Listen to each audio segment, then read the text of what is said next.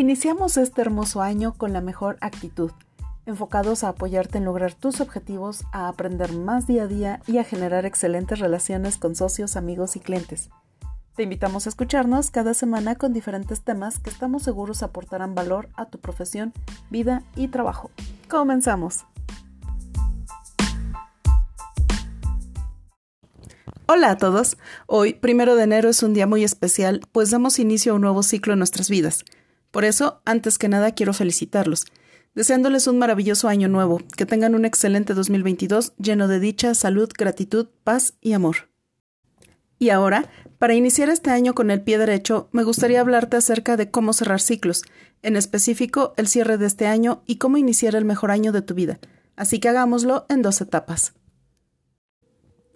La primera etapa se refiere al cierre del 2021, y antes que nada te invito a preguntarte, ¿Sabes por qué nos nace cada fin e inicio de año establecer propósitos, pedir deseos o fijar metas? Bueno, este deseo surge de manera natural, pues concebimos la vida en ciclos. Sabemos que todo tiene un inicio y un fin que cierra la experiencia. Aprender algo y llevarlo a cabo, estudiar y graduarnos, iniciar y terminar un año, etc. Por ello, es importante cerrar este ciclo, que es el equivalente a darle fin a uno de los capítulos de nuestro libro de vida, y empezar a escribir el nuevo capítulo que hoy se encuentra en blanco con el anhelo de que éste sea mejor. Dile adiós al 2021 escribiendo aquellas situaciones que te generan frustración, tristeza, enojo o alguna otra emoción que te haga sentir mal. Escribe aquello que venga a tu mente inmediatamente. La finalidad es escribir las situaciones que aún lastiman para decirles adiós y cerrar ese ciclo. Una vez que las hayas escrito, reflexiona. ¿Qué aprendizaje te han dado? Y hazte consciente de que son parte de tu pasado, dejándolas ahí, en tu pasado. También haz otra lista con las situaciones o hábitos que te dañan a ti o a otras personas. Por ejemplo, cosas como la crítica, la queja constante, el sedentarismo, la negatividad, etc. Todo aquello que al acumularse genere malos resultados, malas experiencias. Y una vez que hagas esta lista, comprométete a hacer un cambio para dejar atrás estos hábitos que te están dañando. Para terminar de cerrar el ciclo 2021, agradece. Muchas veces nos enfocamos tanto en la parte negativa, en la queja, en las desgracias que ocurren, que nos cuesta observar todas aquellas cosas positivas que tenemos, las experiencias y las situaciones que nos hacen sentir bien, que nos dan felicidad.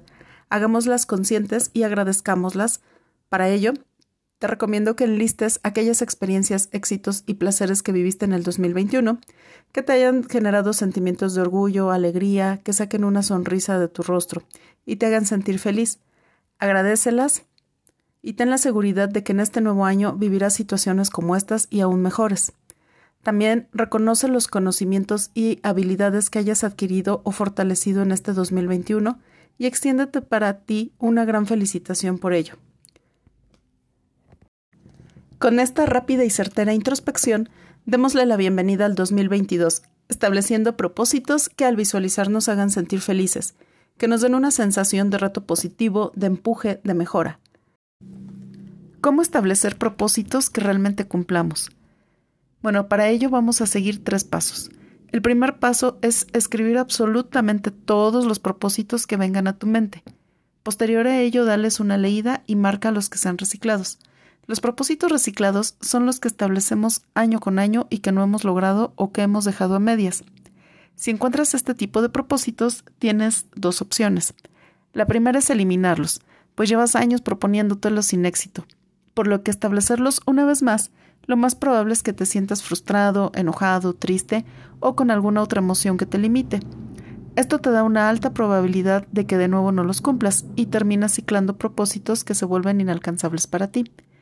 La segunda opción en caso de que no quieras perder de vista este propósito porque consideras que al lograrlo vas a tener un impacto positivo en tu vida, es cambiar de enfoque, es decir, el mismo propósito pero desde otra perspectiva. Por ejemplo, si llevas años proponiéndote correr 4 kilómetros diarios sin lograrlo, entonces busca una actividad que te lleve a ello. Si tienes una mascota, tu propósito puede ser llevar a correr a tu mascota diariamente al parque esto te va a llevar a lograr el propósito que te has establecido de correr diariamente 4 kilómetros. Como puedes notar, mantienes la meta que te has establecido por años, pero le estás dando un refresh, es decir, un cambio de enfoque, y esto te va a ayudar a tener una sensación de impulso distinta, tener incluso mayor energía para lograrlos. Una vez que hayas hecho esta selección, vas a visualizar aquellos propósitos que ya elegiste realizar en este año y e imagina cómo te sentirías en este momento si los lograras. Trae esa situación a tu presente, cierra los ojos, intenta percibir cómo te sientes, qué escuchas, qué es lo que ves, con quién estás, estás solo, estás acompañado, etc. Y va dándoles una puntuación a cada uno de tus propósitos. Márcalos con 10 con aquellos que sean más fuertes y que te hagan sentir ese impulso para lograrlos y esa felicidad al percibir que ya los hiciste. Y así, puntúa a todos. Una vez que saques el listado de propósitos, prioriza. El paso 2 es especificar con claridad tus propósitos. Una vez que los hayas establecido, verifica que sean medibles, es decir, que te puedas dar cuenta de que los estás logrando. Aquí es importante que describas los resultados que deseas obtener. Puede ser a manera de carta o algo más visual creando un tablero de sueños físico o digital. Este se diseña con imágenes que representan los propósitos que te has establecido. También puedes añadir frases, cantidades u otras claves que hagan más específicos y deseables tus propósitos. Te recomiendo que tu tablero de sueños, por ejemplo, o igual tu lista de propósitos, los mantengas en algún lugar visible para ti. Si lo haces de manera digital, podría ser el fondo de pantalla de tu celular o de tu computadora. Y si lo haces de manera física, lo podrías pegar a un lado de tu espejo de modo que todos los días lo estés viendo. Esto va a ayudar mucho a que te enfoques en lograr las cosas que ya estableciste. El paso número 3 es analizar que tus propósitos tengan un tiempo para alcanzarlos. Los tiempos ayudan a mantenerse enfocados y a crear un plan de acción. Si el tiempo que especificas es un periodo largo, revisa tus avances, por lo menos cada mes. Normalmente, los propósitos no se logran porque se olvidan o se pierden de vista. Sin embargo, Apuntar en un calendario las fechas de revisión ayuda a conocer el rumbo y a mejorar tus planes, en caso de que no tengas los avances que esperabas. Este paso es muy importante, pues solemos pensar que para lograr los propósitos nos valdrá la mera motivación. Sin embargo, no todos los días podemos estar motivados, pues nuestros estados de ánimo cambian. Es ahí cuando entra la disciplina y la constancia. Al calendarizar actividades y propósitos, es un empuje para que seamos disciplinados. Llevando a cabo estas sencillas acciones, ten por seguro que lograrás los propósitos que te establezcas. Te recomiendo que inicies el año con un máximo de cuatro propósitos. Te invito a que aproveches este nuevo año para forjar el camino que te dirija hacia los sueños que anhelas, celebrar los triunfos de tu pasado, las experiencias vividas y los aprendizajes obtenidos. Utiliza todo esto para tener presentes los recursos con los que cuentas y esto sea un impulso para el logro de tus propósitos.